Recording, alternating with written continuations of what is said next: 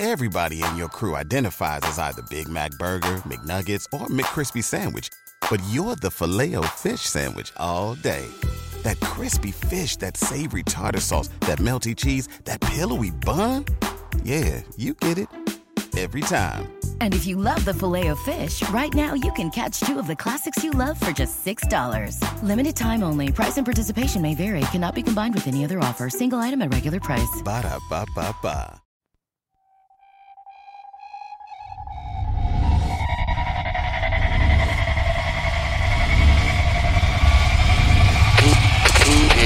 Quit. Team Never Quit. Team Never Quit Radio.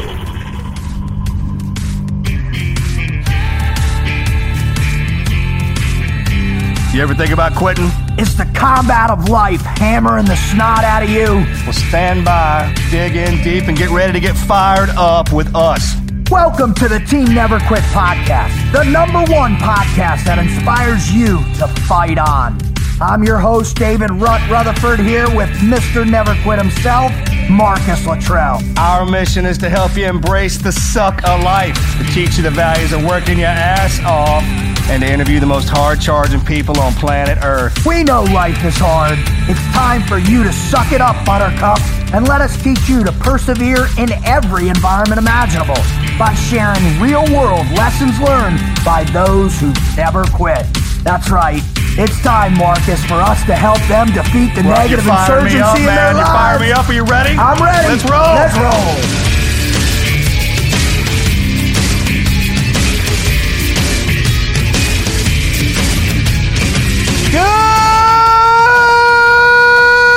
Good morning, TNQ Podcast.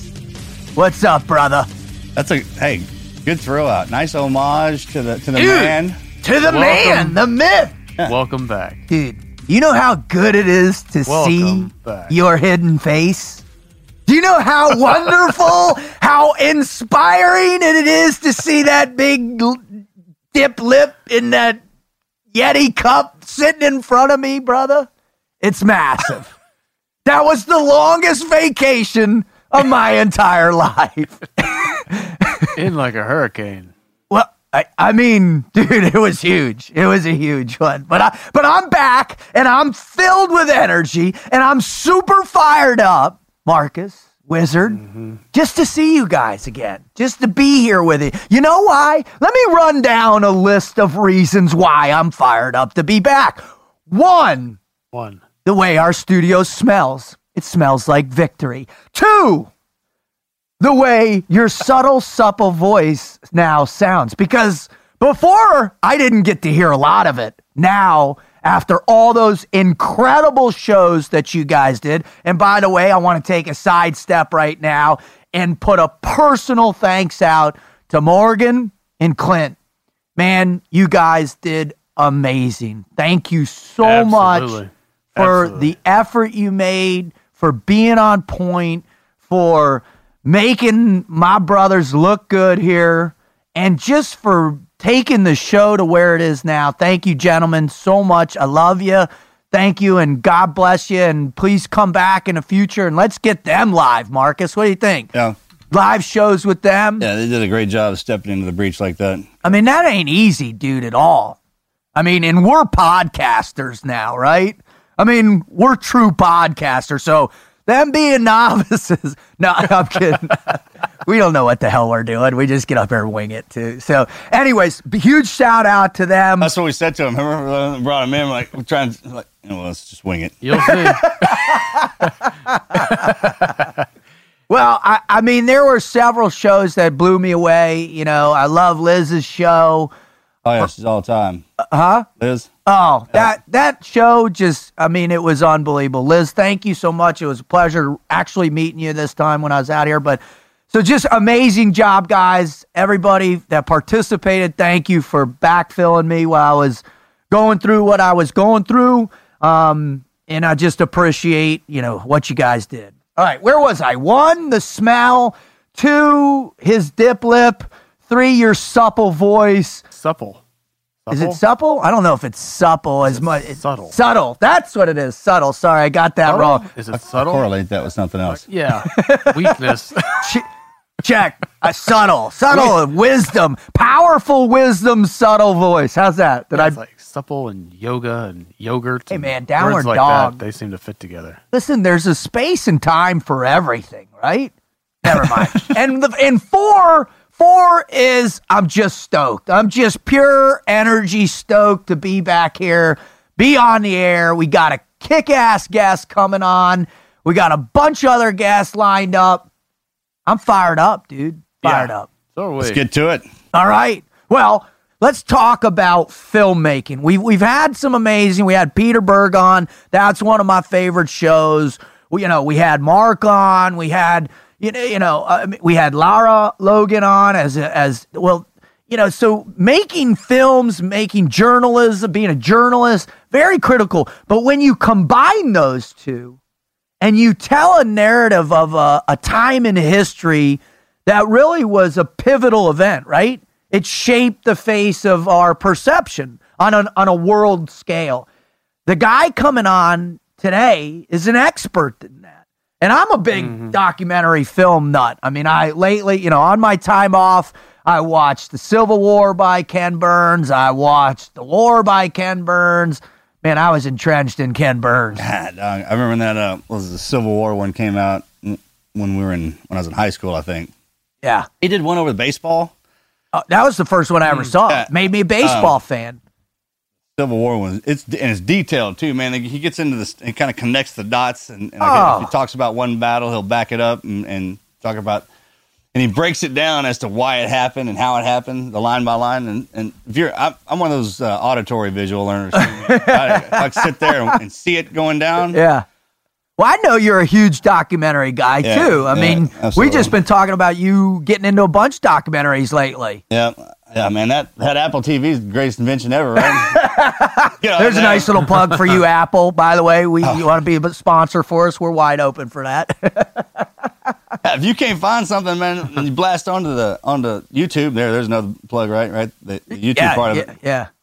and literally just walk back in time. That's the that's one of the coolest things to put it into perspective because we when we were born, none of this it was around. They were it was still in the future, and you know, Well, remember the phone on- Sunday oh. night thing? Like on Sunday nights, you'd have certain documentaries about African animals or Jacques Cousteau and all that.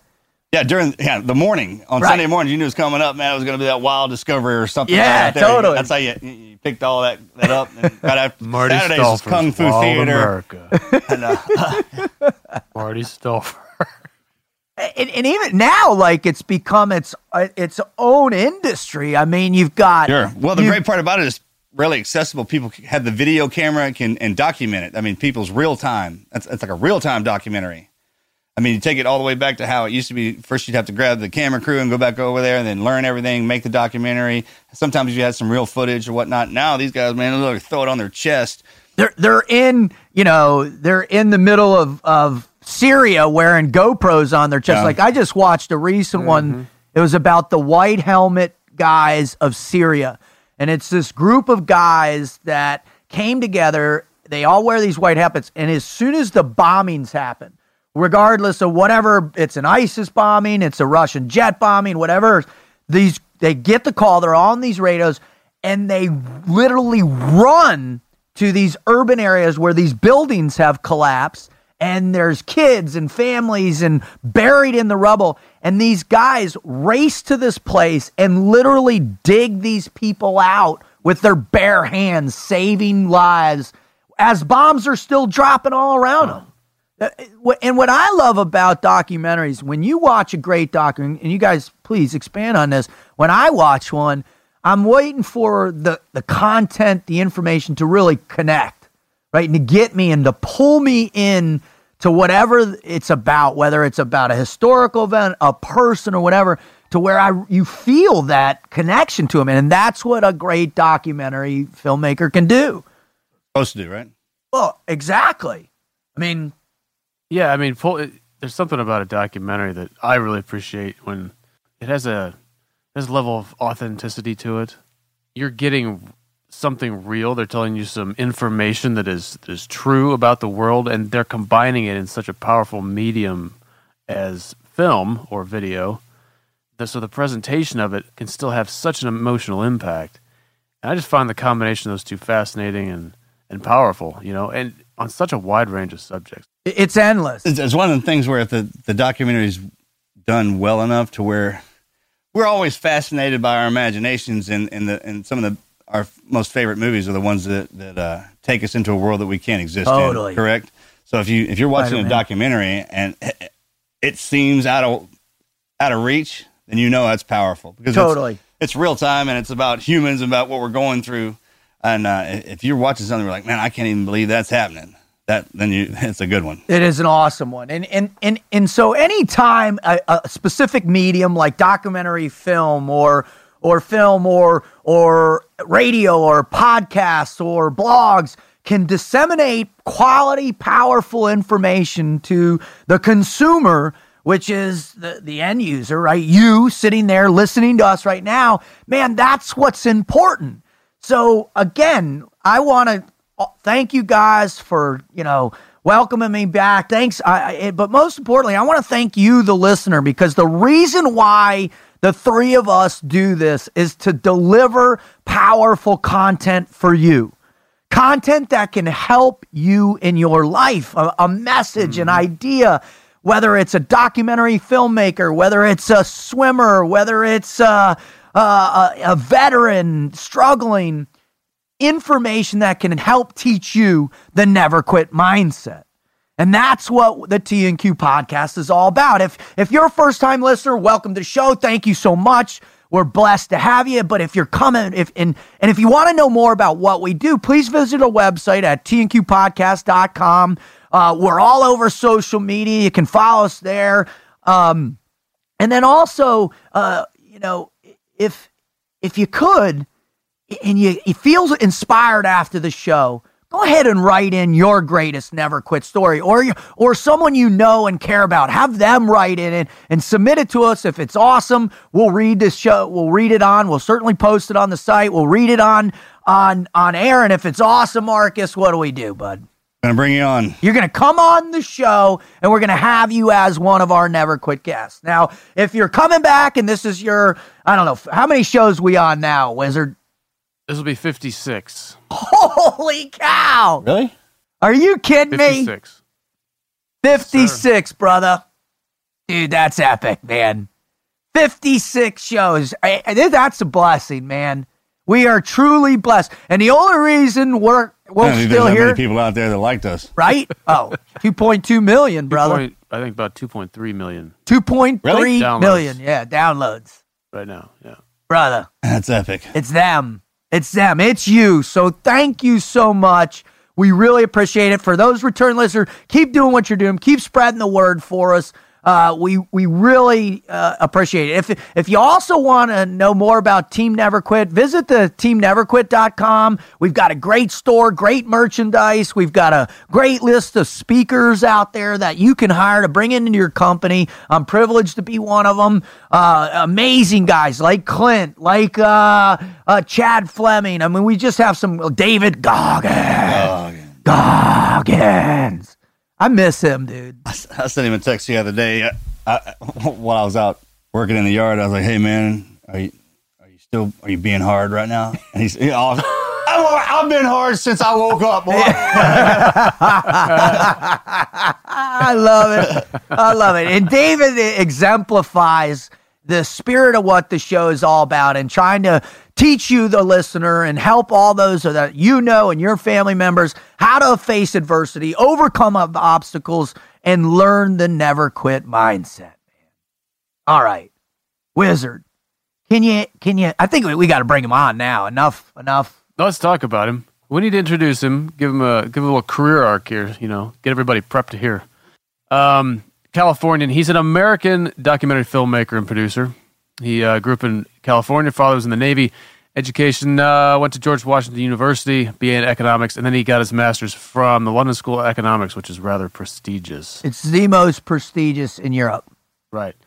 Uh, starts out after that as a freelance journalist, uh, war correspondent, working out of London. He uh, did He did work for CNN, BBC, Reuters, and whatnot. But really, where he started coming into his own, discovering himself, he turned to filmmaking in 1998. I'm just going to list off some of the uh, some of the, the titles here are going to tell you, you know, the the types of of uh, documentaries he's making. It gives you a good idea of who he was. The first one that really built his reputation was uh, it was on the Rwandan genocide, the Ghost of, Ghost of Rwanda. Love that one. It was for Frontline. unbelievable. Um, it took him seven years. It took him seven Wow. years collecting the footage, the interviews, the you know everything he needed to put together that first, and that really established him uh, his reputation in the field. From there, uh, Sergio. It was a story of the High Commissioner for Human Rights um, at the UN. He uh, did one called God in America, America's History with Christianity, uh, The Age of AIDS, Showdown with Iran, Homegrown, Counterterror Dilemma, Manhunt, which was Oh, one of my favorites, dude. I love that one. kind of a documentary version of Zero Dark Thirty. You know, the story behind the hunt for Bin Laden, everything leading up to that.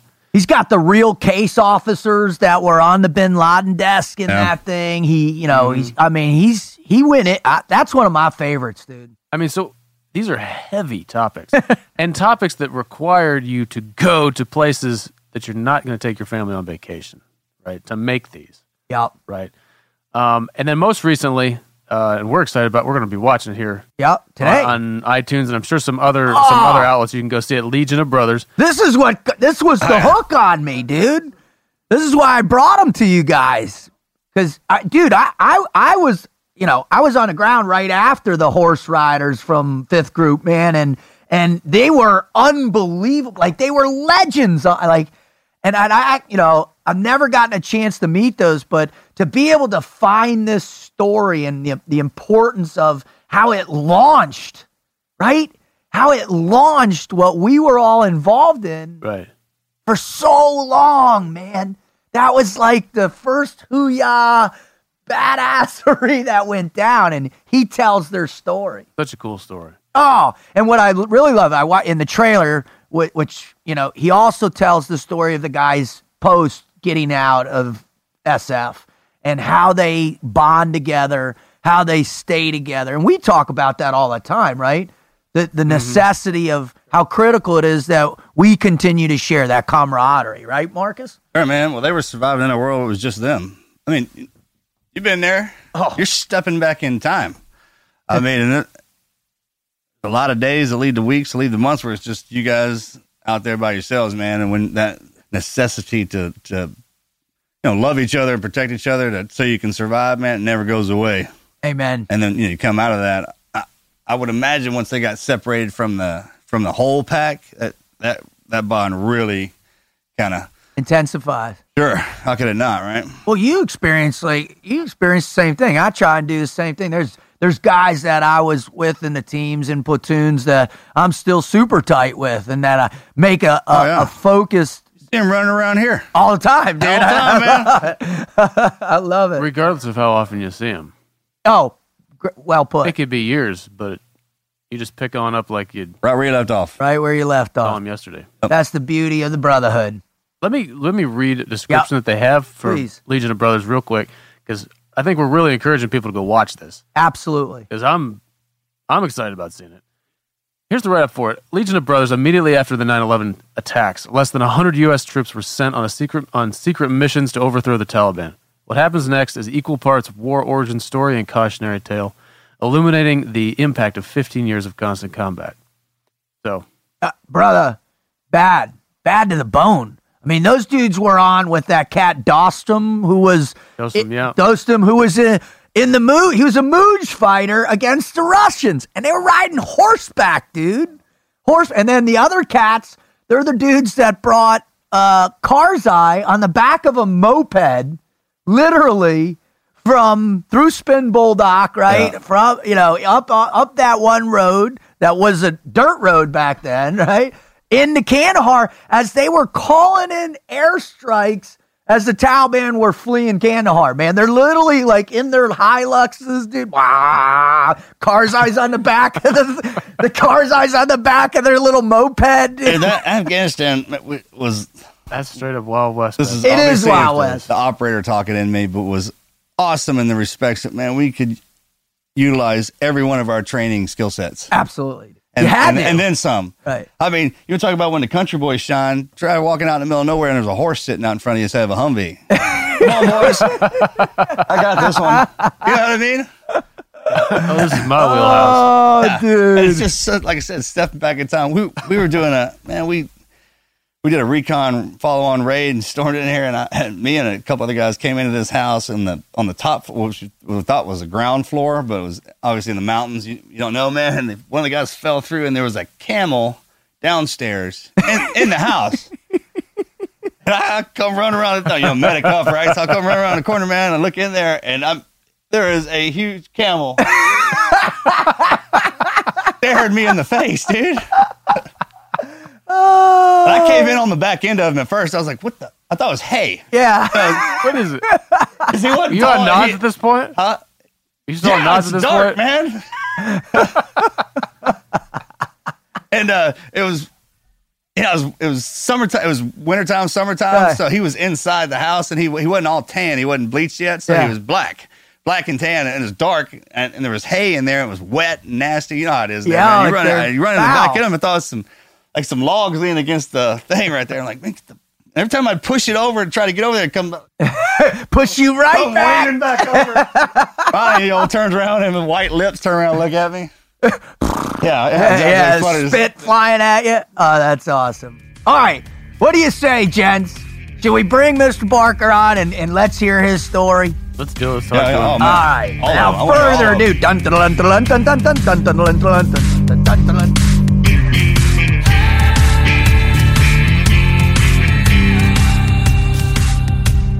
Now, Marcus, the, the thing is, man, we're both movie nuts, right? We talk about Peter Ber- Berg's film because he's a friend of yours and he's, he's a, a wonderful director. But this time, I think we're coming from something in more my speed, right? The documentary film. All right. the, the educational stuff for us where, where it counts kind of stuff. the where it counts kind of stuff. And and I got to tell you, bringing bringing Greg on today is is just a, a powerful treat for me.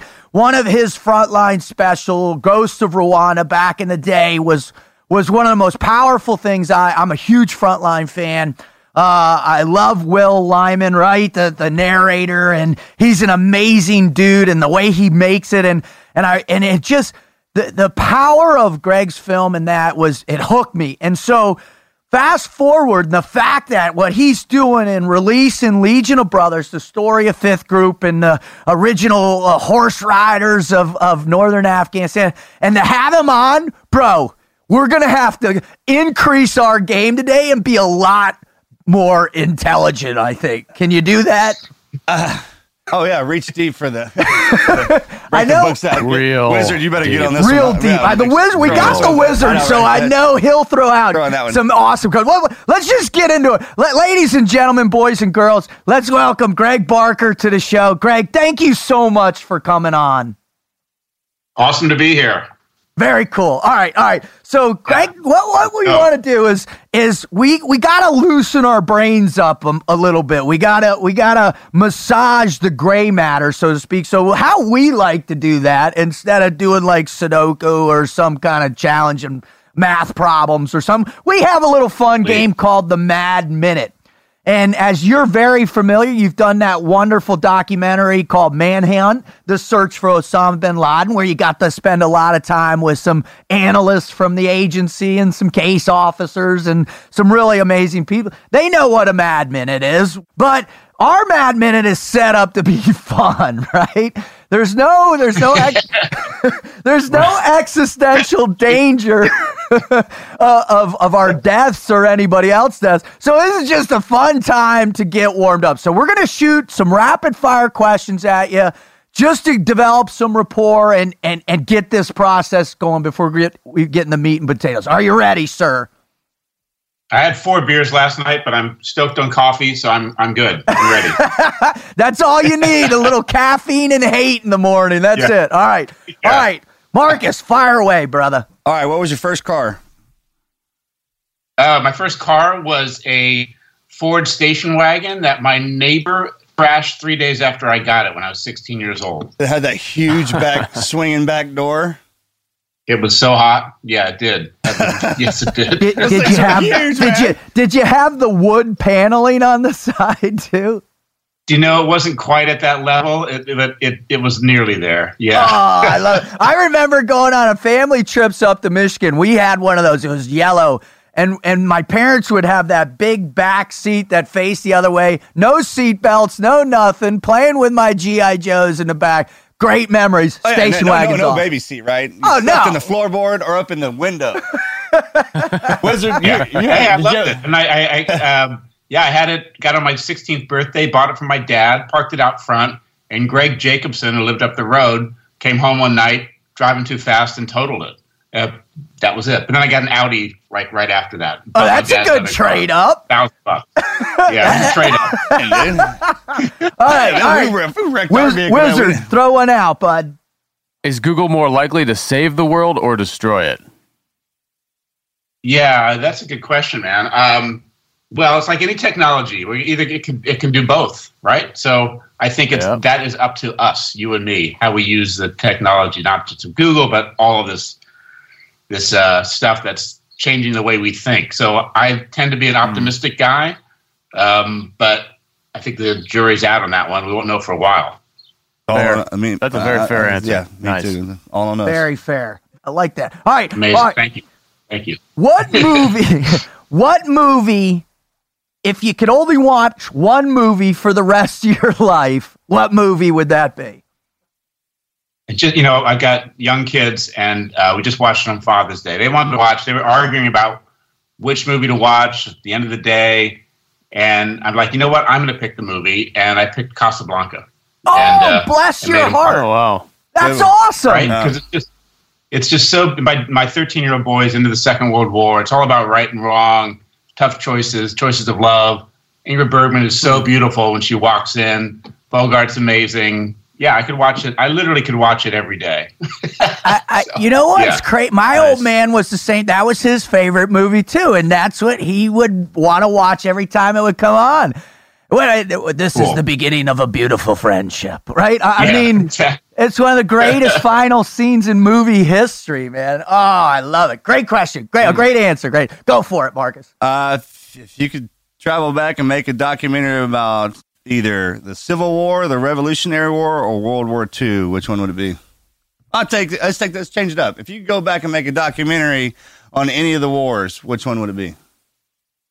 I'd go back to the first whatever when when was the first time that human beings fought each other in an organized conflict? So when was that? Be the, Yeah. it'd be Oh, when- wow. Right? Organized when the- when the- conflict. The very first time, the origins of war, which would make it completely timeless. Wow. You know, Thank you for saying that. Yeah. Absolutely, because people are like, "Oh, it's the boatmen when they came in and took down the Sumerians," or the. Uh, Yeah, I don't know if we have way records for before that, that, right? like- yeah. I, there's Go and get that other village or those other that other tribe or something. Right. Had to happen at some point.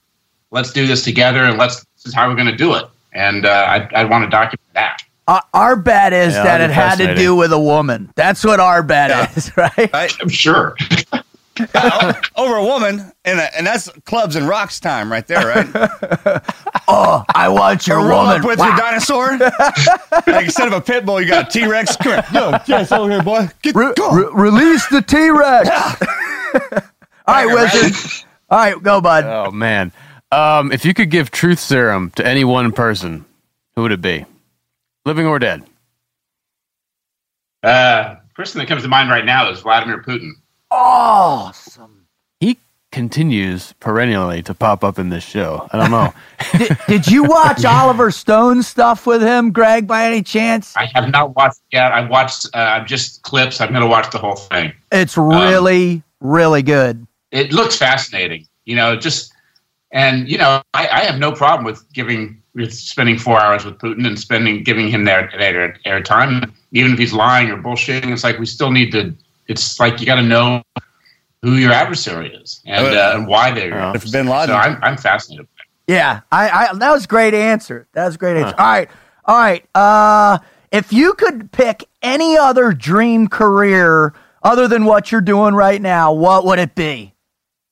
Yeah, so that was the that's easy. So the one thing I when I was a my dad was in the Navy and I um almost went into the um, into ROT, Navy ROTC, and and I so I wanted to be a pilot, a Navy pilot, and I never. The only time I ever really regretted it not doing that, I decided at the last minute it wasn't for me, and I went a different path. But once I was um, I was filming with uh, with the captain of the Nimitz in the uh, uh, in the Gulf at night during flight operations on the bridge, and Wow. uh, and just watching how he orchestrated all that and uh, kept it kept it all going. And somebody in the engine room did something wrong and pissed him off, and how he handled that firmly, clearly, but kept the focus on the mission was really impressive. And I just thought I would love to do that job. And uh, you know, but, the, but as you know, those guys get that, that job for like a year and a half, two years, and they're off to some desk job or something like that. So it's just such a. But I thought that moment in that his position was like a dream job.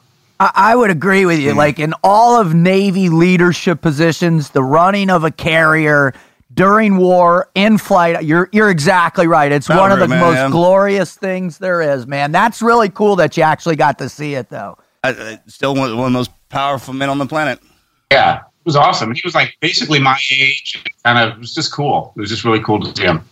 We were talking about that the other day about how the oldest uh, running business is is our military. Yeah. and, and the transition of power and Yeah. the guys who make up the rank. And and it's funny because you, you say that exactly right, man. I, they you, you go through the military and you gain all this experience, and then as the more experience you get, the less physical. It's funny because in the beginning it's all physical, right? They take that physical and they Yeah. wear your ass to the ground, dude. And throughout that time, you're gaining that knowledge, and then they're like, "Er, now it's time to do the the mental part of it. But you're right, man. Them guys running those flight operations out there on that battle group just and, and you're worried about them running a, a company back here at the states and, you, and this guy's running planes and helos and got yeah. a dude in the, in the engine deck who's, people, who's pissing on the spark is. plugs or Yeah. something like that you know it's just it's crazy man right That's the spark Did you plug? just say pissing on the spark plug? And this huge, this huge ship that they got a this huge ship they're in charge of too. So it's the whole na- navigation and naval aspect of it. Just that that pure seamanship side of things, you know, which is not everyone can do either. Yeah, I, thought of that. You know, that captain of that ship that was in that horrible accident off Japan. I mean, he was asleep in his bunk, and like his career most likely is just Done. over. Oh, even though he wasn't even awake. But that's like, how did that? What what what led to that? How were they trained? Why was that situation ever? You know, it's just the responsibility that a Navy captain has at sea is really unique in our society. I think it's it's fascinating. That's just, it's it's awesome. It's It is oldest awesome. time, right? It's captain's law. As soon as you go in international waters, he runs the show. Most powerful man out there, and, and you're right. Yeah. He's responsible. Six thousand people on that carrier, right? Yeah. And if anything goes wrong, it is on his butt. Yeah. well, not to mention nuclear weapons. Yeah. uh, Well, let's But Yeah. Good point. Yeah, good man. point. Just man has there's those weapons. things. There's those things. Yeah, they use what the most powerful man in the world is a nuclear sub captain. When he, as soon as he br- goes underwater, Yeah. And What are you gonna he's do? Gone. Yeah. you're gone. Yep. Yeah, right. Yeah. All, all right. All right. Go ahead, Marcus. Fire one more at him. Wait, let me we'll- let me let me get Oh, one. I, I gotta ask him this question. Yeah, go. Uh, I'm really curious. If you could live in the shoes of anyone who's been a part of one of your films, Oh, or great question. uh, we'll say a month, who would it be? That's a great question. yeah, it is. You're on fire, wizard. on fire. That's a great, that's a great question. It would pro- well. My first thought was probably one of the case officers from Manhunt, just because I found that that job so fascinating. I'm not sure I would have the the guts and the wherewithal to do it, but I would love to be tested. But then I also thought then I thought of this this guy from from the film you mentioned, The Ghost of Rwanda. Um, there was a guy who's like became my personal hero, who was this uh, um, head of the Red Cross in Rwanda um, during the genocide, and and ended up kind of by playing all these different sides and walking a very sort of murky ethical line, saving probably sixty thousand people Oh my god. and uh, and then never talking about it again. And then he told the story to me for the first time, for the first time. But I just thought he was just the most kind of humble, but clear-headed, moral man I'd ever come across. Wow, what an influence right there. That's well, awesome. well, that's I'm, we're going to end it on that one because that was so amazing. I what we, you know the show, our show is uh, direct directed at our listeners in terms of the people that are out there struggling to find that drive, that spark that lights the fire Yeah. in their gut in order for them to develop a never quit mindset, whether it's they want to be a filmmaker and they're just they just downloaded Adobe Premiere for the first time and they're like ah they're going nuts or it's the people in a crisis emotionally so what we do is we bring amazing people such as yourselves who have really dedicated themselves to the highest level in their professions to come on and tell their greatest never quit story or stories. And so Greg, if you could, would you please share that story with our listeners? And it's, it's great you're doing that because I mean, all of us have moments where, where we have to, we just want to do nothing more than quit. Amen. I, mean, I don't know you guys, but it's like you know, so perseverance, and it's that's what I try to teach my kids. It's just like the greatest quality. Also, the the hardest one to teach. It ultimately has to come from from within, right? So, you know, um, I think actually, I'll. Um, I was thinking about which one. I'll just start with this with with a story from the whole my whole experience making this documentary about the Rwandan genocide, um, which was uh, it began because I was in a neighboring country, Uganda, doing a project on Idi Amin. Uh, it was a dictator, obviously, and and a, a guy I knew there who was helping me on the film had um, his mom was had been from uh, Rwanda and had escaped before the killing began. So this was like in the mid '90s, and I was just intrigued by his stories of what had happened there, and decided I wanted to go to Rwanda myself and just to see, because at the time I was kind of in my, I guess, early mid to late twenties. I was traveling around a lot, and was, I was obsessed with kind of areas of conflict and um, and what people did in moments of crises and how they were tested Awesome. and how they kind of came through them, you know. So and cool. uh, and yeah, so I went there and like I wanted to like find a way of telling the story of of the Rwanda genocide in a way that almost evoked the killing fields kind of the thing. Absolutely. You know, like let's see if there's a story of redemption in the middle of this. And um, and I have to say, it was just so for so long. It was kind of so depressing because there were just stories after stories of horrible, you know, horrible ways that people were slaughtered, you know, systematically. And and I kind of got this deep insight into the the darkness of the human soul because I think my view was what happened there was, you know, of course, particular to that country, but also universal. You know, that humanity is capable of incredible evil. But it, what I kept sort of in my mind, I kept thinking there has to be some redemptive story here to tell. There has to be. Otherwise, I don't want to tell it. It's just too depressing. So I kept looking and looking, and and I remember so clearly. I met this. Uh, I heard about this American who worked for the United Nations who'd stuck around during the genocide. Everybody left basically. So the government started killing one side of the population called, called the Tutsis, and the very quickly as part of some master plan to eliminate that that ethnic group and the world, the Americans, all the European countries, that, uh, plus the United Nations, which had peacekeepers there, left basically. They, they tucked tail and of took off. Deuces. Right? they just left. Like, this is too crazy. We're out of here, you know? And uh, it's just Rwandans, just Africans killing each other, when in fact it was a government systematically killing its people. Um, and I met this, I, I heard about this American dude who stayed with the United Nations. I went to see him, and he was still there. And um, and I said, oh, "I hear you're a hero." And and he like, you know, trying to provoke him. He's like sitting there and drumming his fingers on his his desk, and he's like, you know, um, I'm not, but I know a guy who was. Who turns out he had a close friend of his who was an African peacekeeper from Senegal who ended up saving probably about a thousand people. His story was sort of told in the movie Hotel Rwanda, although they oh, gave Oh, yeah. credit to another guy. Right. And I hmm. realized that there was this insight into into the when the the, the worst side of humanity is, is is revealed, also the best can come out. And that's what I was focused on, which led me to this that that, that Red Cross guy I referenced earlier, is that there is in moments of crises, most people don't don't kind of you you just never know how you're gonna how you're gonna act, and most of us, I don't think, rise to our to, to our best selves. But some people do, and those are the eh, those are the the real heroes. And I just kept looking and looking, and I eventually found them. And I tried and I tried to make this film that was depressing, horrific on one level, but also redemptive of the human of the human experience and, and what is the best of uh, of us. And and that's kind of that took in the, the process of that took about seven years. Oh And, my God. Uh, from the very time I was there, I finished the documentary, and uh, and it was quite a hard sort of just on a personal level, not to overstate it, but it was a very hard journey to go on because of the uh, the number of stories I heard that were so horrific.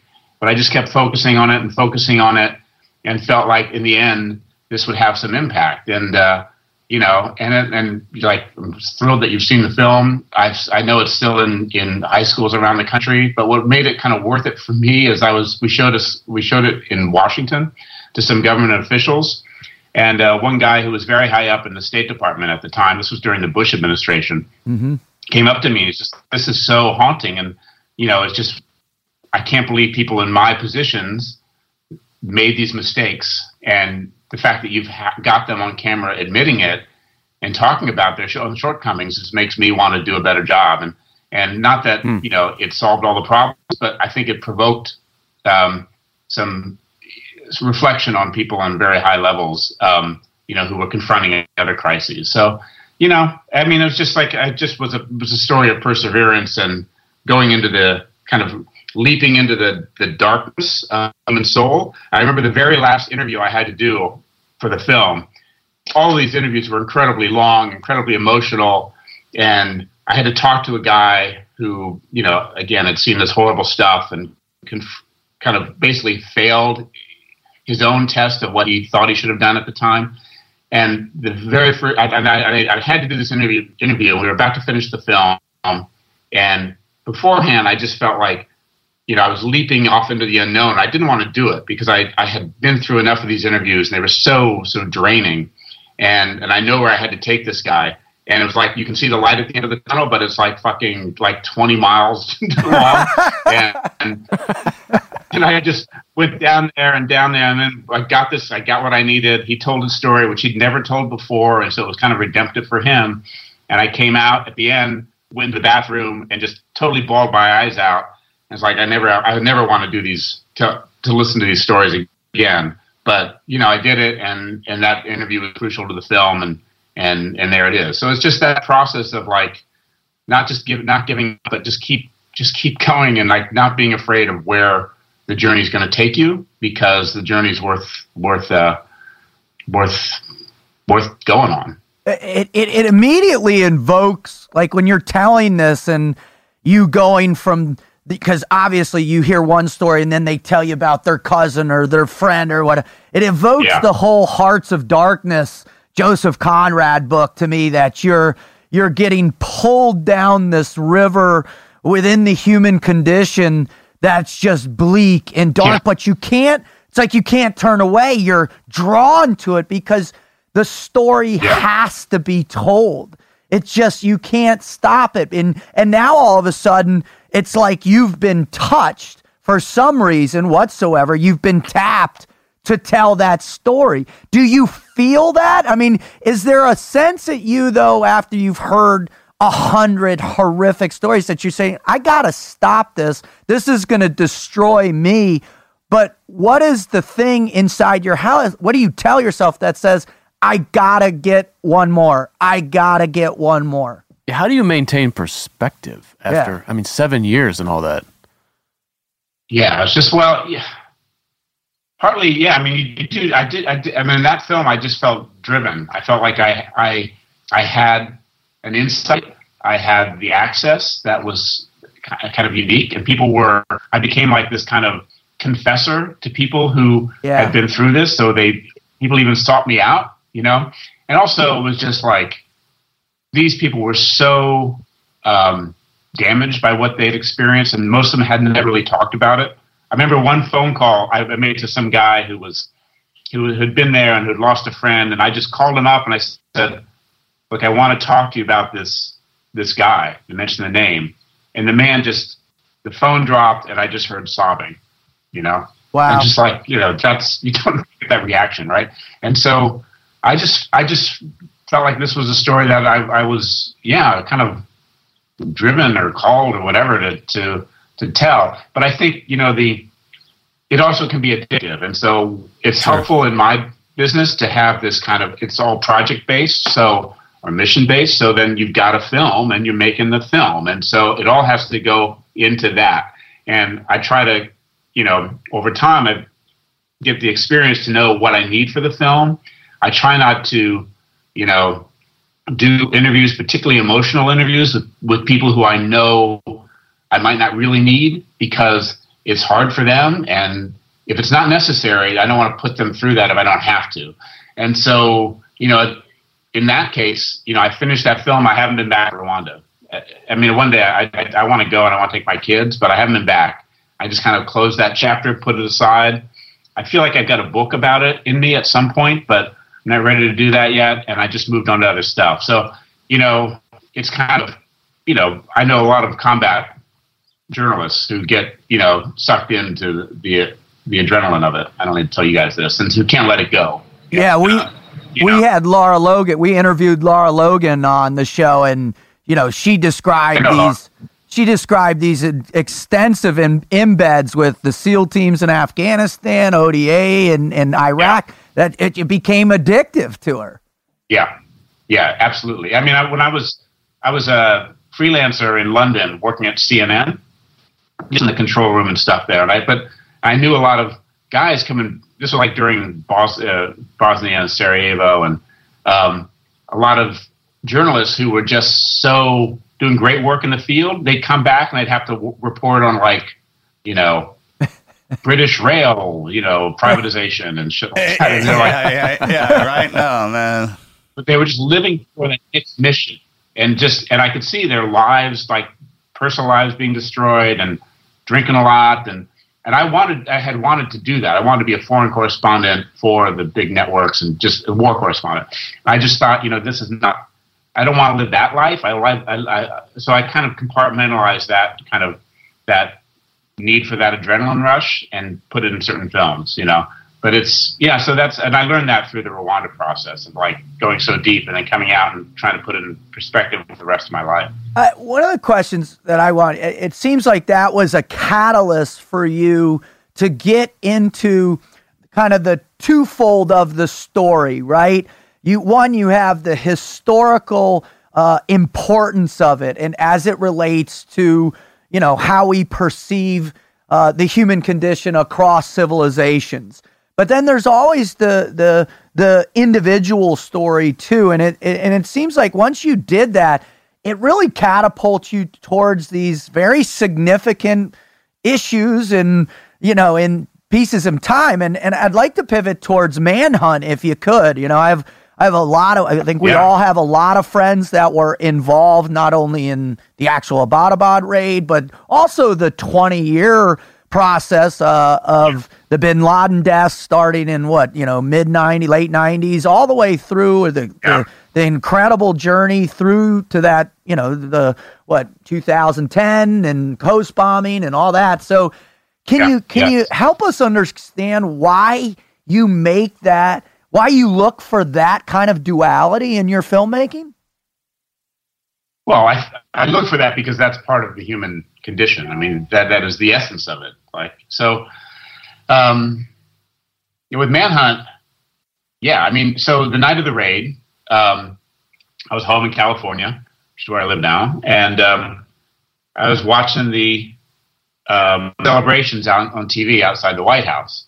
And I mean, of course, I was glad they got him, but I didn't feel like the, I thought the, the the kind of the cheering and the yeah it was just kind of was just misplaced, right? Because I, I just knew mm. from my experience, I knew enough of people in that world to know that there was this was a dark chapter in our history Amen. from 9/11 to to Abbottabad, which I think you know we'll look back on as a 10 year chunk of time and and I was like, there's there's a story here that is not this cheering. This is this. There's a, a story of of pain, suffering, resolve, heroism, but it's not like you know, yeah, we got him. You know, it's it's it's a lot and that was just I got to make the story, and I got to do it from the inside out, you know.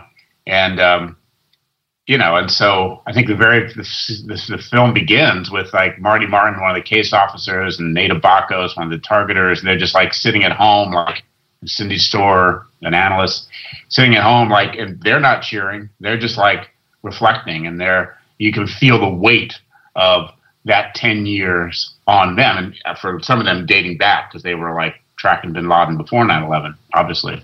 But I just felt like, you know, this had to, this had to be an answer to that, to those, to those cheering crowds. Not to say we shouldn't celebrate, of course, but, and be acknowledge it, but to know that this is not like, it's like when people like, like, yeah, yeah, we watch war movies and just like, yeah, we got him. Yeah, it's great. It's like there's just so much more to it than right, that, right. you know. And it's this darkness mm. to, to the human condition that is we have to not just you have to like just not stay there not look at the dark side. You got to acknowledge it. It's like this was a, this is difficult, and this is how we. This is the full range of human of human emotions at play here and human experience. And we just that's why I felt compelled to make that. And I'm just fascinated. I, so I set out to make a spy movie that was a documentary.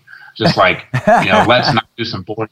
Let's make a fucking spy movie and make it real with real spies. And that's what I did. well, I, what I love about it was, you know, you you did tell you were able to portray that grief and all the all the people that I know that that work for that group that were involved in it, and all the guys that we know. I mean, I mean, right. you know, intimately close friends of ours that yeah. were part of a lot of those. You know, the the the the prequel to the thousands of raids that you know led up to it. Uh, you know, it, yeah. it is about each one of their stories and that weird pull back in where you keep going back and we yeah. can't let it go and we can't let it go and and it's it's remarkable the way you're able to show that drive right and it's and it's complete dysfunction right any any normal mm. human being out there looks at one of us or why you do it or why you keep going back and you keep going back in the worst places in the world and after the worst human beings the worst evil but it's like you can't quit it's like a drug right marcus sure. I mean, it gets inside of you just from like building that base. You start it up, and the, and the more you go down that rabbit's hole, uh, the more you want to go. And uh, it's kind of interesting because looking at everything that you you've done, and, and from my own experience with Pete and making a something that was true to life and bringing it to the to the screen, and then you do that, but you take it all the way. And I saw the transition that Pete made, just having to deal with with our situation than to live with us and, and to train with us and to actually become one. You, you, develop that mental focus and kind of that overall attitude that we have. And that's kind of what carries you into that. And just like us, when we get back, I mean, yeah, it was horrible over there. About two weeks, we're chomping at the bit to get back back over there, and get back around the boys, because yeah. that's that's what mm. kind of makes you up. And I, I was listening to you talk about the day that came out that we got Bin Laden, and everyone was cheering, and I, I, I remember that too. And uh, I was thinking about what I did, and it seems like the the generation that was born kind of after the hit. I mean, one of the ways we celebrate victory is we cheer. Just like it was so horrible when 9/11 went down, everyone cried because when you lose, we acted the yeah. same way. And now we had the victory, and now you know it helps you remember that that that moment in time, right? When there's that big celebration, and the rest of us were like, "Good." Yeah, you know, thank I just, God. I just remember going, "Good." Yeah, you know, yeah, yeah. we sure did. Mm. And um, not to go go back, man. That thing you did on Rwanda, that's just you're unique in your in the way you approach things. You have to actually get out there and live in that. When you're dealing with a country in a civil war, so to speak, and you're over there, you look. They don't care about us when when we're fighting them. But when you got a civil war going on, they really don't care about outsiders, man. So the danger level is just through the off the chart, the roof, man. And right. I mean, you had uh, it was the, the Tutsis, right? I don't want to always mess that up, but in the Hutus killing each other, and then you had, I mean, yeah, Hutus killing moderate Hutus. I mean, you're not, you're not even knowing what's going on, and people. Yeah. What you do yeah. is you shed a light on some of the atrocities going on in, in humanity, and it, I can only imagine the taxing, the drain on on on, uh, on having to see that all the time. On top of which, you have to put it into the stuff you got to cut out. That's what I'm fascinated. You know what I'm talking with, about? You got right? like, oh man, I need to put this is kind of important, and and I I, yeah, I don't have to put it in for this to make sense, man. But if and it's a lot of times it's those one little details that that makes that congressman go, "Hey, man, what the hell's going on over there?" What can I do to Yeah. improve? Yeah. Can Can you describe Yeah. your editing process, Greg? I mean, because you're you're delivering massive stories about massive things. How do you pick and choose what stays and what goes? Yeah, it's it's uh, uh, it's hard. I mean, there's a phrase in editing called "you got to kill your babies." Right? Yeah, So you have like, yeah, right, right. Kill your darlings. so I heard. I was know, like, "What?" there's all these scenes that you love that like, oh, this is great, and of course you're always, you know, remembering, oh, when we were there, this was such an amazing scene to film. Of course, the audience doesn't care or know what the context. It's just what's on the screen. So it's actually pretty ruthless. You have to like be very focused on what the film is about, who the main characters are, what the narrative arc is, and uh, I try to keep films, you know, as compact as possible. Uh, Legion of Brothers is like basically 80 minutes, um, where it could have been much longer, but just to keep things watchable and, and engaging. And so you gotta like, you just gotta cut stuff out and you gotta be ruthless about it. It's, you know, and I love editing. I, I mean, I, I don't do it myself. I work with very talented editors, but I love the process. And, uh, uh, but it's all, it's about keeping focus. It's about keep, because it's, it's most, most films, um, particularly true of documentaries, are too long. You know, because Right. people get too attached and oh, they need this. You need people need to understand this bit. Well, they don't actually. They need to watch a movie that is is really compelling and engaging. If they're if they want to know more, they'll go read the books. They'll go on the internet and find out more. But let's just tell a good story. But it's a it's a ruthless process, actually. You know, and then I got got to call up people and say, yeah, you weren't you're not in the movie because of this this and yeah, it's, that's the, it's a hard part. But you know, it's part of the process. So, so Greg, why the documentary format as opposed to a fictional narrative? It sounds like you're very invested in the emotional impact. There's a quote here that you have.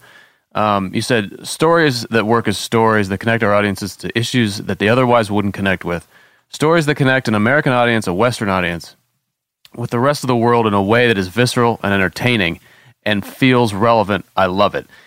Um, it sounds like you're very invested in that emotional impact, and, and based on what you just said there, you know, make sure that's conveyed.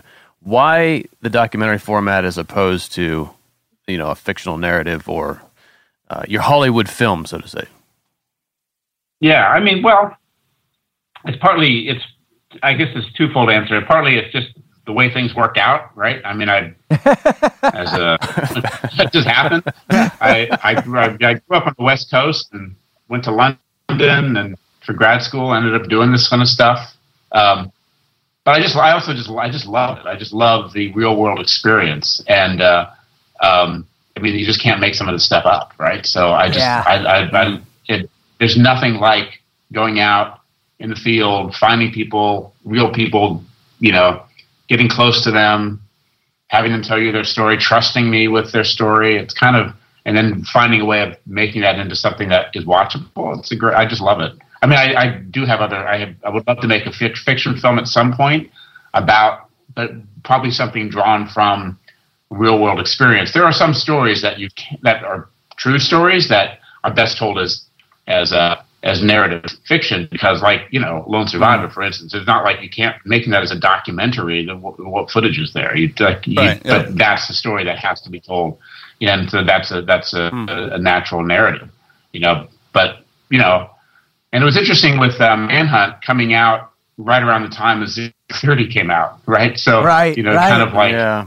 seeing the two different ways of approaching the story, you know, it was, it was interesting to be a part of that. But I just love the process of docs, you know. I, and I think you know when you turn the television on, you sit down, man. You, that you know you're watching a documentary. It kind of Oh, makes for you pay attention a little harder too. I mean, you just kind of. With that being said, though, some of the the movies that are made, I guess that is the rub, right? You got the documentary. Hey, this is the no kid and what's going on. Then you got a film out there that has all the flashing and everything like that, and that, that kind of cap. It depends on the audience too. I would imagine. right? Absolutely, your And, uh, demographic. I remember uh, when you were Yeah. talking about the editing. That is, man, to kill kill your favorite baby. It, it's uh, it's it was good to have an outside outside eyes, outside perspective because you we get so locked in, and because it's a true story. For instance, we uh, the rescue for the helicopter to come and get me out of there, and all that all that stuff, man. Uh, That- In real life, that happened at night, and I mean, it was a nightmare to Yeah. get me out of there. And the and the part about it that was hardest to explain was all those guys are alive, right? Yeah. You know what I'm talking about? Yeah. And the, the movie was was filmed over all the guys that, that didn't make it, and um, you know what Yeah. what those guys did. I, I was in hell. I mean hell, right? And they and y'all came and got Yeah. me. That's just the most unbelievable thing I I'll ever live with. Yeah. And I'll, to give credit to them for coming to get me. I I mean, there's documentaries out there, and, and I thank them all the time. Like, man, dude, I'm sorry. You know, we just had to do it this way because it's funny when you're talking about the time a movie has. Pete would say it takes a movie needs to be as long as it takes a man to sit there without having to go to the bathroom. and you, you, you adjust, you adjust, right, right, right, Totally. Greg. Yeah, I'm talking. Yeah. I had so much fun in Hollywood learning all this stuff. You know, I love, I love watching them, but watching them being made is co- completely different altogether, man. So, I mean, You know what my favorite on scene in that movie is? Is your cameo, bud. Oh, yeah. Are you in it? Oh yeah, he's No, got a great just, cameo. uh, it wasn't scripted or anything. They were just all sitting around this. It was early in the morning. You know how it works, man. A lot of hurry up and wait, just kind of like the military. So we were just sitting there, and they just kind Yeah. of pan the cameras around on it, and a scene unfolded, and then Pete was like, "Wait a minute, do that again. Let's re- let's film that." it's like just us it was like a chilling. Stan Lee superhero Yeah, yeah, I mean, cameo. was All right, Greg, I, I, I want to pivot and get into the the uh, the crux of your new film, Legion of Brothers, and and I got to tell you, man, I I hit the ground. I was in Bagram in late May of 2002, and man, that their story was still you know, epic. And it was still, did you hear about the fifth group guys? And mm. can you tell us what provoked you wanting to tell that story? Because Manhunt's kind of the, the ending, the lead up to the ending of that 10 years. Now you're back to the beginning, right? Kind of the John Wayne esque component of it. What made you want to tell this story? Well, partly because it was the beginning. It's like that, you know, we've all been living in this post 9 11 era now, right? It seems to be going on for a, Right. a long time.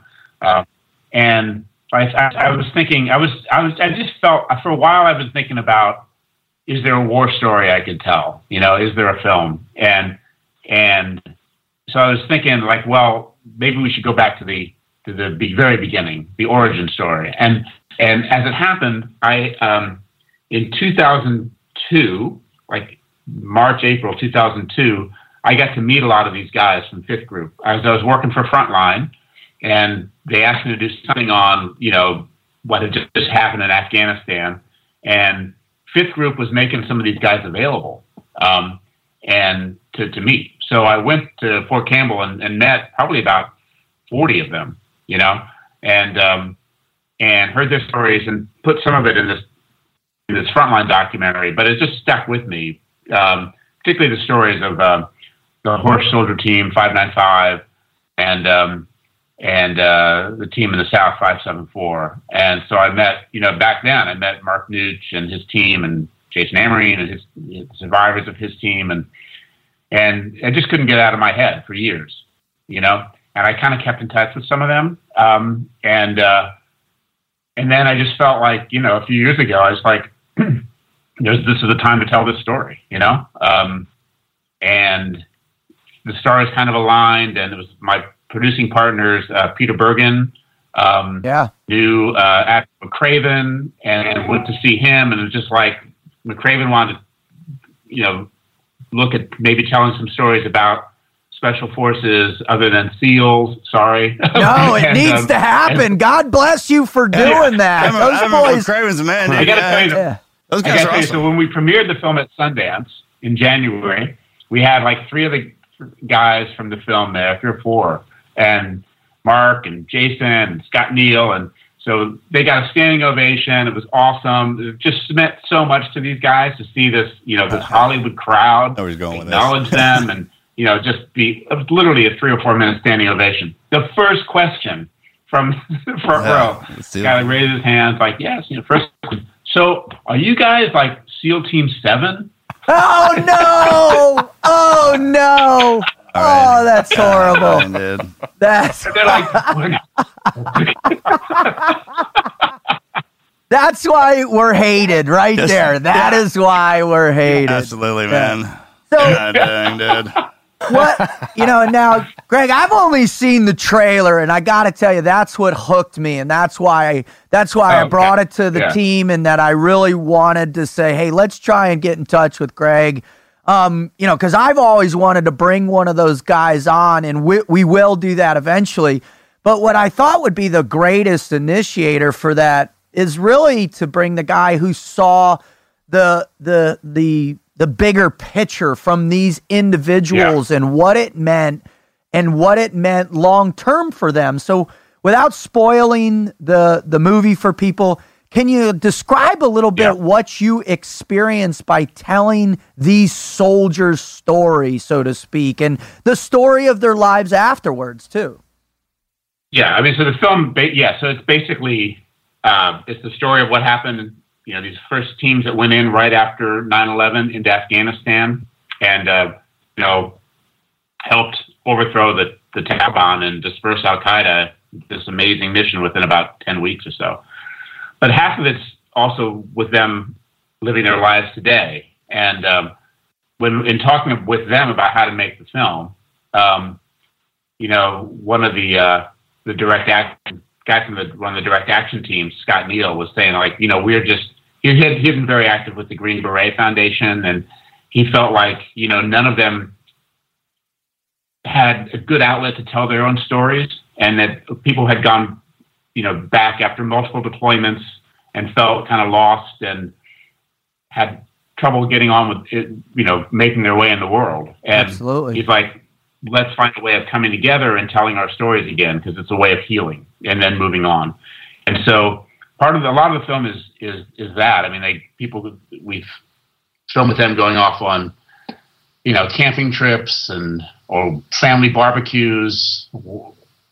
Spent a lot of time with some of the families in the film to kind of because all of them.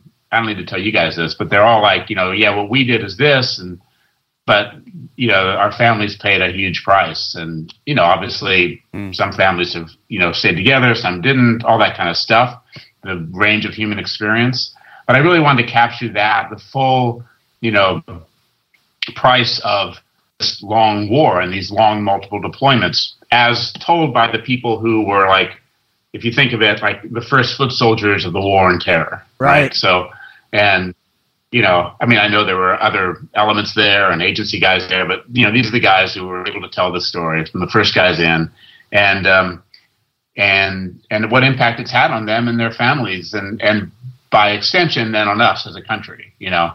And not to say we shouldn't still be out there, but it's at least acknowledge that this is now our, the longest war in in our country's history, and um, and it's fought by a narrow sliver of our population who want to do it, um, and, but it's gotta. It doesn't come, you know, without a price, and uh, we price. have to. We have to acknowledge that, and that's not what the story is. Of, of story of heroism, perseverance, cost of war, the nature of war, what happens when when we go into battle institutionally. There's a whole element about you know these. In a way, they're the initial missions are quite pure. You know, they don't have much communications with their commanders. They go off to link up with, you know, an Alliance and Hamid Karzai in the south. And these guys, these small ODAs are pretty independent. And they've got agency guys with them, and but they're kind of out there and calling the shots as they see it on the ground. And uh, and and then at some point, you know, the higher command comes in, and then things get more complicated. And it was kind of emblematic with how these these wars are being fought. Absolutely. yeah, and I, you know, and you talk to guys now, and just like the amount of independence those guys had back then is kind of extraordinary. And it's also that independence that I think allowed them to do some pretty extraordinary things. So it's kind of like I tried to make a war film that worked on a lot of different levels. It's a great sort of emotional story, but also I think makes us reflect on how we fight these wars and the cost of them, both you know on the, on the men and women who do the fighting and and on the families and and ultimately on on, on us. That first two two squads that went in, that that's heavy, man. That's raw adventure. I mean, guys, That's the real deal. Everybody who goes into Afghanistan been whipped. I mean, the Russians had just been whipped right before that, right? And those guys going Yeah. in, it's it's cool, man. When you're going in and making the map, in the route, hmm. right? And what you were saying is that the, the autonomy they had to move. Well, I'm going to tell you, I was using 30 year old Russian maps and driving around Yeah. and, and 25 million landmines. I didn't think it was that cool. Right. I Well, was. But I'm I mean, a lot I'm of people kidding. uh, with with with the uh, Green Berets, man, they're designed to do that. I mean, that Right. that- the 18 Deltas, the Medic series, everything, they're designed to go fit for internal defense, right? They They're go in, awesome set up it. shop, and and that's how you win a war, man. You get the people on board, and then they take you and show you where the bad guy Hearts is. and minds. And you're right. As soon as that flagpole moves in, and there's some brass in, it's it's shave and a cut, and check the watch bill, and and the dynamic changes, right? And then ultimately, once the flagpole gets in, and, and they shift the the uh, all the everything up to the higher command. You know, the guy sitting behind the desk in the suit is calling the shots. Yeah. That's that's when stuff gets kind of uh, weird. Especially Oh, when you're it out in the nowhere, absolutely man. ch- I- I remember like, you when- want us to do what? yeah. That's not even in this country. How does that even make sense, man? That is so. That is so true. That arc of how that takes place. Oh my It god! is. like- I, like, I watched what? it in Kandahar and Bagram happen at that. Uh, Greg, I want to ask you something on a personal note. Obviously, when you look at your body of work, you, you and and I've watched a lot of interviews you've done, and you you, you are picking heavy, heavy subjects, and and and there's something that keeps you coming back. There's something that you know drives you. Is it is it when you hear the individual story or is it the greater story itself and then that leads into the individual story? What what is it for you that just has you keep going back and then what what is going to be the next one for you? How how do you get any deeper within the human condition than you already have? Um, yeah, good question. Uh, you know, I grew up in. Um, my dad was in the Navy, as I said, and uh, but I grew up in the kind of happy, comfortable California suburbs. You know, and uh, I just felt like there had to be a bigger world out there, and partly it was from like the postcards my dad would send me when Yeah. he would go all around, and it's like, geez, that's like I want to go out there, and and so you know, I I having moved around, I am back in California um, with family. It's a great place to live and raise a family, but there's just this world out there, and I think we are so. It's so easy as Americans to kind of like live within our bubble, you know, and because we, you know, of course, our country is incredibly divided right now, but let's remember we have an incredibly privileged um, uh, existence in this country compared Amen. to the rest of the world and compared to human history. And we are so lucky. And um, which is why, you know, all this arguing is just so, I find it so depressing. It's like, you, come on, we've got to be able to get beyond all this. But having said that, I just feel like we have to, you know, we kind of owe it to ourselves and uh, to the world to kind of like just be aware of what's going on out there. So I just feel drawn to, to, you know, to finding stories about the world that relate to us, help us understand how things work, our our, our place in the world, because we are, whether we like it or not, an international country. I mean, you look at where our people, our forces are deployed. I mean, we are we are tied closely to the rest of the world, and we are. It's not going to change. Whatever our foreign policy is, it's not going to change, and we have to, you know, kind of open our eyes, come out of our bubble, and and be aware. And and I try to, you know, inch that along by by looking for good stories. And I also just find it interesting on a personal level. I love the, you know, being exposed to new ideas and new people and being challenged and having my own, you know, my own eyes open. I just I I, I love it. I don't I don't want to. I'd go crazy if I was just stuck in one you know place and not seeing how other people live. You know, yeah, it's just kind of like a. It is kind of like a. Um, I wouldn't say it's like a way of life. It's just kind of evolved over the years, and I love the. You know, on a personal level, I'm you know independent and don't really have a boss, and you know people pay for the film. I got but I kind of like have my own. I can make my own schedule, and I love all that too. You know, so it's it kind of works for me on a personal level. But I just feel drawn to do this. Well, all right, I, that, that's a wonderful answer, and I appreciate your your candidness with us. One one thing we we always like to do at the end, and we got two little more parts for you is for the person that's sitting at you know uh, in their car listening to this or wherever they might be, and they are listening to you and, and your passion behind storytelling, your passion behind America's relevance in the world, and the passion to leave behind something significant that it, it, it makes people better, so to speak, by educating them. What do you have to tell them? What are two or three things that you can share with our listeners that will help spark the fire in their gut, that will help them you know, face the the adversity when they get confronted with somebody saying, "No, you can't do this. You can't make that film. You're not good enough here." What are the things that you tap into in yourself that that cultivate the perseverance in you that you can share with our listeners?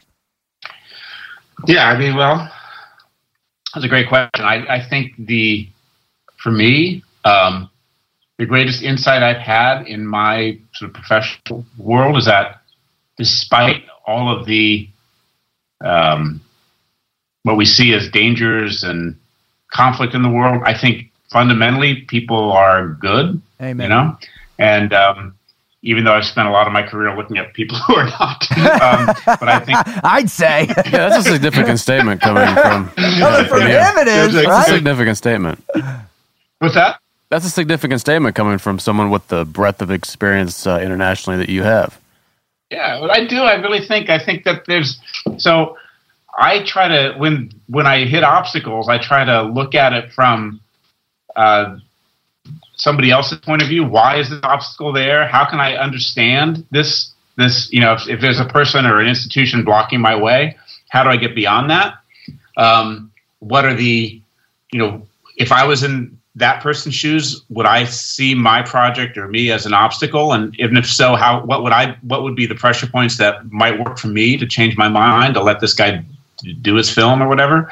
So I try to use empathy um, to Cool. kind of like to, to kind of break through things because I think if we we just have to understand the other person's point of view, whether we agree with it or not, you know, but you have to understand it. And I think, you know, even if you talk to like, you know, CIA targeters, you know, chasing, you know, Al Qaeda or ISIS bad guys, you know, they do develop a form of empathy of their target that they're that they're facing because that is how you. It's like that's how you get into the mind and try Right. to try to see where the what the vulnerabilities are. And I think you know most people are not like that, but you, so you have you know the our if we can cultivate uh, the ability to kind of see the other and understand the other and kind of meet that you know the person who might be our adversary on some kind of common ground um, there that's the way you i always find that progress happens in the shades of gray. You know that Cool. you know sometimes there's good and some pure good sometimes there's pure evil but most of the time it's all very murky. And we have to like you know people are ca- capable of both good and evil often sort of almost at the same time. And so you have to like work in that kind of like that middle messy middle ground. And but i think real progress happens there. And that comes through being empathetic. So i find that you know for me what keeps me going is just the faith in my fellow human being even if i find them really annoying and and repulsive. Not to say i'm like perfect all the time. I get really annoyed with people but you know it doesn't always work. But you know, I find that that, that I, when I when I break through, it's like the times I'm really trying to really trying to listen and try to understand um, another point of view, and then keep my own mission front center, but know that you know it's you can't just be you have to be flexible in your thinking and in your and in your understanding of others to actually get what you want you know? And it's and i apply that then to you know you apply that also to your personal relationships as well as well as you know you know missions out in the field. It just kind of i find I, I i'm a calmer person when i when i kind of as a result of having that realization and it came through these kind of experience i've had making these films Fascinating. I, I love that. Let me. I just want to extend that question a little further and maybe get one more Yeah. point of advice based on you know you really strike uh, you really strike me as someone who has gone out, been unafraid to find your passion, to pursue it, get yourself in a position where you're really making an impact. I mean, you seem to, that uh, this is your calling. What could you say to perhaps younger people out there that are listening about um, not being afraid to to pursue that, you know, their their calling, going going discovering that for themselves. Yeah, I mean, well, I would say that it's uh, you know, I really believe each one of us has a has a calling and a passion, but it can take a while to find it. You know, I mean, um, I didn't really discover path until I was like 26 or something like that, um, and it's kind of like a lot of people flailing around and not sure what I wanted to do and all that, and um, you know, I just kept looking and trying to be open, and eventually found was lucky enough to get a break and found some find something. But I, I think, you know I think it's easy nowadays to kind of think that you know things sh- should happen quickly, you know, and um, ah, and absolutely, it doesn't, you know, and like you know, I mean, I work with some a lot of young people, great young people. Some people, you know, from this current generation, I think want things a little bit too fast, and which and sometimes it can happen fast, which is great, but a lot of times it doesn't. It comes through hard work and. Um, you know, it's just it's just being patient but also and being open and also I think taking the risk to take yourself out of your comfort bubble, you know, and mm-hmm. that's like, you know, Essential. I grew up in you know bubble of Southern California, and and it, it really helped me to get out of that. And I didn't really know why I wanted to get out of it at the time, but I just knew I okay, I got to get for the world and this, and I'm so glad I did because it's like, oh, you know it's really good to kind of go out and and be challenged and and feel totally out of your depth and go to some other country or whatever and just like find find yourself through through adversity you know and that's what i would say risks you know i get people will ask me like i want to direct films i want to be like you i was like well you know, what have you you need maybe you need a bit more life experience to know what your voice is and then right. just go out and just leave la do something, whatever it is. Just go take risks and do something with your life, and f- you'll find your voice. It'll come, but you know, be patient and be open, and uh, and see where things lead. That's what you know. The risk taking personally is quite important. Amen. Yeah. That's a, that's amazing, Greg. I think you know. Thank you so much for coming on with us. It's been a, a an incredible treat. Uh, where can people find Legion of Brothers out there right now? Yeah, well, I think like right around now, it's becoming available on iTunes and other sort of direct sort of platforms. Um, so check that out, and it's going to be on uh, CNN. CNN Films actually funded the film. It'll be on CNN in sort of sort of mid to late September, and then it'll be on Hulu later in the year. But if you want to see it now, your video on demand, you know, outlets. It should be on uh, iTunes, and then plus I think there's DVDs and like coming out now in uh, WalMarts and Best Buys, and it's all and on Amazon you can find it. So it's out there out there now. Just just um, just go find it. Oh, and, I think uh, that's we found what we're doing tonight. Yeah, yeah, we found what we're doing tonight. So, Greg, thank you so awesome. much for coming on and spending this time with us. But more importantly, thank you for telling our brothers' stories, telling the stories of of real hardship, telling and basically having the courage to go tell kind of the the most dramatic stories within the human condition in the last 30 years. Uh, it is very impactful and meaningful for, I believe, our society and, and society around the world. So please keep it up, sir, and, and thank you, and, and God bless you and your efforts. Yeah, thank you for that dedication. That, it's important work.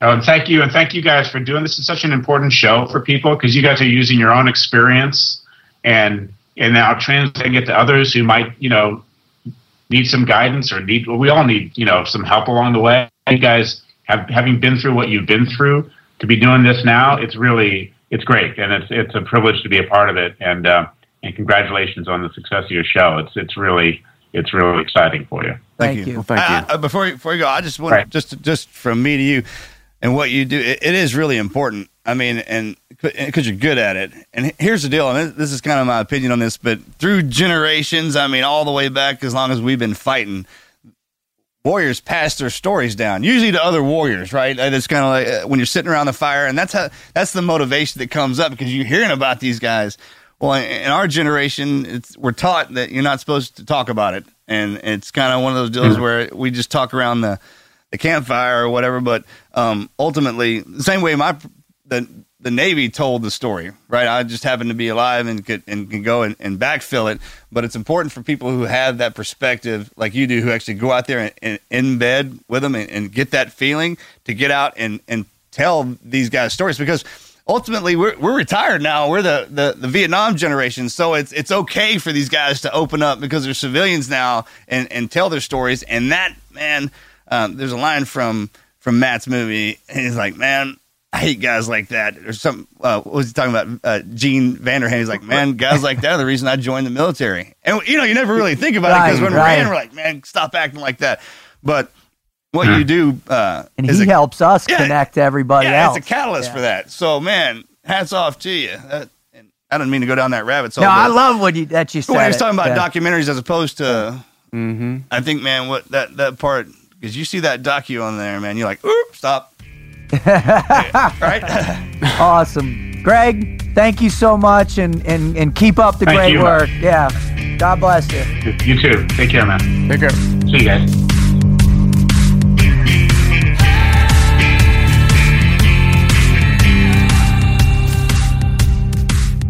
Dude, that guy, for a filmmaker, brothers, he's seen some stuff. Oh, because he's so much more than a filmmaker. Yeah, you're uh, hundred percent. It's kind of like one of them deals. He's just dragging a camera with him. It's Right? true. It's Yeah. true. Yeah. I mean, yeah. Because those kind of those kind of directors, we were talking about that about the documentary. You know, when you're thumbing through it, there's something real about it. You can even tell by the screen that you're looking at. You're not looking at a movie. You're looking at something that's real. Uh, that, that's it. And and for me, it's like, man, you know, when whenever I'm going through a you know a tough time in my life, I gravitate towards documentaries, and you know, I think that's uh, because it connects you to the true Oh, aspect I of the mean, human oh. condition. Uh, silent option. Doc. I mean, I'll, Oh, you, the, the- you're the- interested, oh, yeah, dude, the, the uh, the jungle I had, dude. Sure, man. Dude. See the weapon deployed at the hip? That's not how it works. This weapon can deploy accurately from the shoulder. You know, firing rounds into thousands. the barrel becomes red hot. Remember the, that 60 with the duck bill, Yeah, dude? it's like the oh, weapon just keeps firing, the enemy just keeps dying. oh my God, dude, that was so epic. And back then, you had, remember you had to be at the TV to Oh, watch, yeah. watch the show. Oh, yeah. And you didn't know when it was coming on. I mean, no one had looked at a TV That guide. made it so much more special. You didn't just get to Right? start it Right? over. Like, where you had to be in attendance when it started. Where are you going? That's si- silent options on TV, Yeah. not you- Super Bowl. You flip Yeah. the channel and it's on. It's like Christmas. Oh my God! I've been waiting. Exactly. I've been waiting a year and a half for this. Yeah, yeah, Totally. Yeah. Yeah, that's what the. That's what life used to remember be the like remember remember the old in the in the last The millennium. wait, yeah, 'cause that's well great, exactly. The, Sunday nights. Remember when Jacques Cousteau's show would come on and oh my! but Christmas and is so What great, was man, the 'cause one in it's like weight on Africa? it, and it's like a build up. Exactly. What was the one in Africa uh, where the dude would go and you'd see and they'd have the footage of the lions and the Oh ti- man, you was that remember like a National Geographic Yeah, it was thing? something, or, and it or, had or the dude- Nova, Nova. Dude, Shark Week.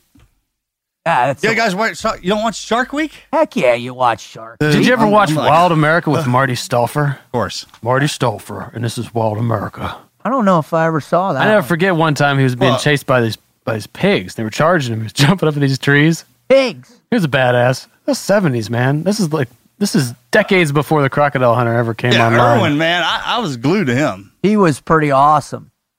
But this guy, let's go back to Greg Barker. Where, where, are we? Yeah, we, where, we, where the hell did hey, we we digress a bit. We digress. We're back. All right, we're back. Jesus, So- what just happened? I- the, the, the crazy thing about this cat is like he's he goes from Rwanda to Syria to Bin Laden to I mean he's Yeah, picking are- some that- heavy. those are heavy, and and because of what I was able to do working and with Pete and all those guys, man, they, you know those guys who have to deal with the real life stuff, they take they take part of that with them. you can't not right. And I, I, I saw how Mark and, and, and Pete and Taylor and all of them how, how much that affected them having to dive into that and what they take away from that. And man, this it wasn't real real time. You know what I'm talking about? He- he's mean out there there was this almost that wasn't in the real world, is what Yeah, you're he- saying. That's this- not a he's out there in documentary. real time, so I can only imagine how much he's sucking in. Oh my God! Imagine Well, he said seven years making the Rwanda. Rwanda. That's, That's almost a decade, man. That's And and that was genocide too. So that's the true root of evil. I I appreciated what he says about the gray area and the fact that we we all can at times um, have a moral ambiguity that allows opportunities to stray one way or the other. Most of the time, I think it's towards the good, but in in certain aspects of our background, it's been towards the other side. I would mm. I would suggest but it it you know in that true essence of evil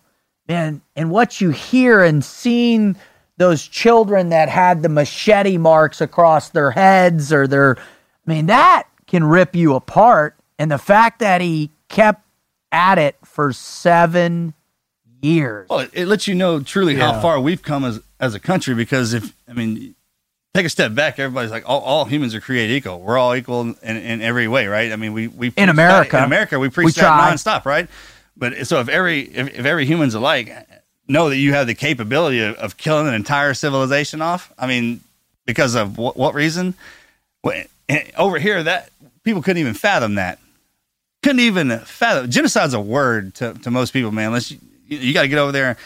Yeah, you have to leave this country. You got to go outside of the United States. Just watching it, you know, the documentary will suck you in. If you're affected by that, imagine you know the real life when you can smell it. you, you ever talk to a Holocaust survivor?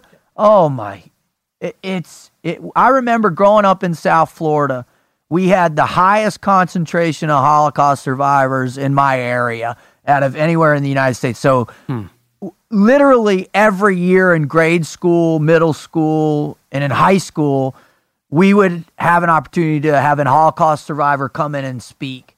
And I can remember the first time it really registering, I was in fifth grade. And this woman came in, starts talking, and talks about World War II, and then begins, and she shows us her tattoo mm-hmm. and begins to try and express the devaluation that the Nazis inflicted on them in terms of their self worth, their existence. And I just remember, I, I couldn't fathom the totality of the evil, but I remember being affected by what she was saying. And it really just stuck with me. So, like, you're to that point, I and, and this goes back to the point that you finished with him, Marcus. The fact that America is so intimately involved in all of those efforts to try and either stop genocide or to stop evil and its the prolific nature of evil and how it can spread. That's important stuff to I mean, the- recognize the- the in our culture and civilization. The way I look at it, uh, th- there's still things that happen out in the real world that that words can't describe or put weight on. No, they have to be experienced. You know what I'm talking about? Is that, did I say that right? You totally did. I mean, you can sit, to try to describe it in, in words is an insult, right? To or, or doesn't even fit, and that's kind of the with the Holocaust, man. To, to for somebody to snatch your ass up and torture you and just Burn you to death. yeah, when you're not even human, and then- but and to watch it going down, not knowing when your time is. I remember, when, man, dude, when you when somebody's got you and they're working you over, and you know taking turns, you know when the end is. It's kind of a, it's a feeling. Well, I, I, I think.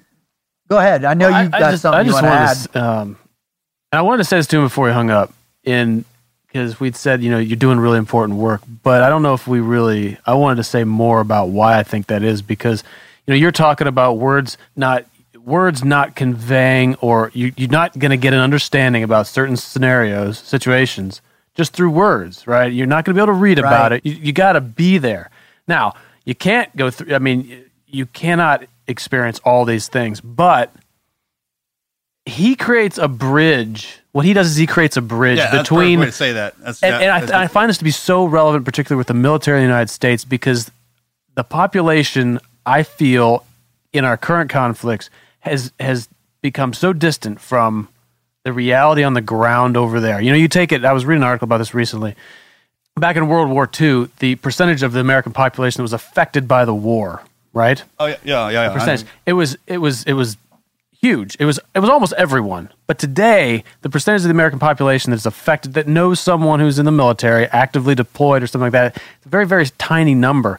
And the danger in losing that that understanding Connection. of the implication of our foreign policy to go fight, you know, and, invest our military, invest our blood and treasure in a war, it's extremely dangerous if the majority of the population doesn't understand what that impact really is. They don't they didn't they don't see their brother come back, they don't see their their, their sister come back or know that they have to go over there and they're potentially never coming home. Oh, yeah. It just becomes a rah rah rah let's can- go fight another war because they don't understand. it's a you, game You can grow up here and not not even. Be a, I mean, you can literally Right. grow up here and, and not even have it not affect you at all. Oh, there are kids. exactly. There are kids in grade school, middle school, high school, college right now who don't know why we're in Afghanistan, who don't know why we're fighting ISIS. Hey, and remember, remember, we used to. I mean, I, I've I've said this. I'm like, well, you know, we do the things that we do, so you don't have to know about it. But but what's happened is, it's gone. It's gone the it's gone too far. far. It's yeah, gone- exactly. Yeah, yeah. It's, it's gotten to a point to where now you don't even. Now it's not even on your radar. Uh, that's not good. And not for the mere fact that I, I, I worry about you worrying about me. You need to worry about yourself because Right. once I'm gone, you're gonna have to stick up for yourself. Well, there comes a time where the torch has to be passed. Yeah, right? That's Where what I'm it's saying. like You- you're saying, there's a percentage of the population that hopefully, based on whether it's our show and how we deliver access to great never quit military stories or a sense of higher purpose, or it's Greg Barker's films that they watch and they feel this this connection to this bridge as you It- describe oh, it that and pulls that's a- them in. to, to build American some thing. kind of understanding. Hey, there'll Yep. always be an American warrior class. I mean, you can't you ain't gonna breed that out. I mean, we'll, we'll, the, it'll it's getting pretty there. small, brother. Uh, it's always been small, right? And here's what happens. You think about it like this, though. Ultimately, a lot of a lot of the guys on the video games, the guys who don't have anything to do with the war, what do they like to do? They like to play it, and they like to, you know, pretend. Uh, um. well, that the, the, there's going to be one day when the pretending Ends. Yeah, it's not. Yeah. It's going to have to get it. It's going to get real. forced, right? Yeah. right. And a little perspective. Just last night, I, hmm. I I've been ingrained in Ken Burns' documentary, The War, right? And I'm in the Battle of Bulge period, right? And a million servicemen were in the Battle of the Bulge. A million participated in that particular aspect of the battle. Eighty thousand, pretty sure it was eighty thousand casualties in that battle, right? In in 45. We have had a little over 2 million total serve in the two longest wars in US history. It- it- Perspective. right? the Right? nu- the numbers are incredible, and I mean, I think it's a great thing that we don't have as many, obviously, as many casualties in war now. It- Yes. warfare has evolved, and it, it'll continue to move in that trend. But my point is that the population losing a an understanding of why we're doing these things makes the population more easily manipulated. The, there's not a yeah. national consciousness that it, there has to be a consciousness of what this act, uh, what this act The meaning. implies. The meaning. So, bringing this all back around, I think someone like Greg going to, you know, telling these stories and creating an emotional connection with the authority of a documentary format, right? Yep. Really, I think it's important work. I think it's very important work. Amen. Yeah. All right. Greg Barker, please go check out his stuff. It, it's very powerful information. It's going to it's to give you perception on all these different topics. He's a you know, his his Legion of Brothers is out now. Go ahead and download it. It's going to be on CNN again in September. The guy is really at the top of his game in terms of documentary films, and he cares about the human condition. So They're you'll good. gain a. They're good. They're good. they're good. They're si- simply put, they're awesome. They're awesome. genu- genuinely entertaining. yes. Yeah, Yes. you're going to enjoy learning something. Absolutely. Absolutely. Listeners, listen. We are so deeply indebted to you. And that's why we're doing this. That's why we do this show. That's why the wizard and Marcus and I are so passionate about bringing you information that's going to enable you to pursue your greater purpose in life. That's going to enable you to actively engage in enhancing your own human condition by learning the never quit mindset. And you can learn that in all different facets. You can learn it through uh, documentaries, you can learn it through research, but more importantly, as Greg said, you've got to get out there and experience life because that's where you truly learn what it means to never quit. To get invested in the world that's around you and even go beyond, to travel over the horizons of doubt and into the places that the unknown will spark a greater reason for living for you. So we hope you heard that. We we thank you again. If you want to dedicate yourself and write in one of your great never quit stories, we'll we'll take a look and and and if it's really good, we'll read it. If it's amazing, Marcus, what's going to happen? We're gonna bring him on. Look at him right in the eye. We're going to bring you on the show. We're going to let you tell your your story. Uh, you know, I just want to say I'm so honored and privileged to be back. Um, guys, I, I really It's great having you back, buddy. I really, really missed you. Is it? I really I just said that to make him feel good. Come on, dude. Yeah, I knew that was had to throw kind of that was kind of like, BS from you, Talk but shit as soon as we leave the room. Come on, man. Talk about you when you're not here.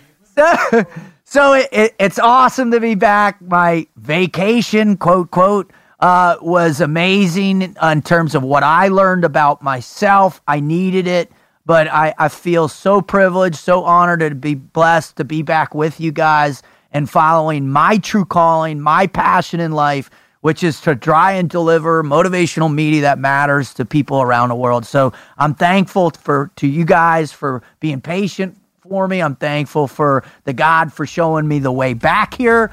Uh, and I'm thankful for the listeners and thank you for Mr. Barker for coming on. Absolutely. Marcus? Ah, thanks, man. Thanks to you, brother, and thanks Yeah. for everybody for listening to us and letting us come back here, man. And uh, I know we can go down some of those crazy rabbit holes, but it's entertaining ourselves, I guess. That love. yeah, right. And we hope So- you get something out of it. yeah, right. There, there should be a point behind any of those little diatribes we Oh, there is. go down, right? There it is. But thank y'all for doing that and coming, uh, keep coming back and uh, letting us do this, man. I, I can't even put into words what that means. So I'm out. I'm out.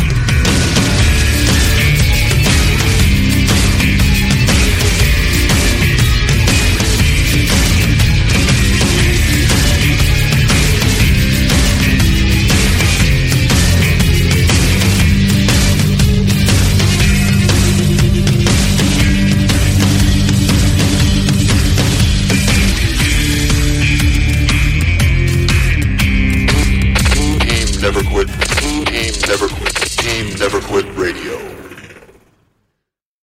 Every year, one thing is always predictable postage costs go up. Stamps.com gives you crazy discounts for up to 89% off USPS and UPS services, so your business will barely notice the change. Stamps.com has been indispensable for over 1 million businesses just like yours. It's like your own personal post office no lines, no traffic, no waiting. Sign up with promo code PROGRAM for a four week trial, plus free postage and a free digital scale. No long term commitments or contracts. That's Stamps.com code PROGRAM.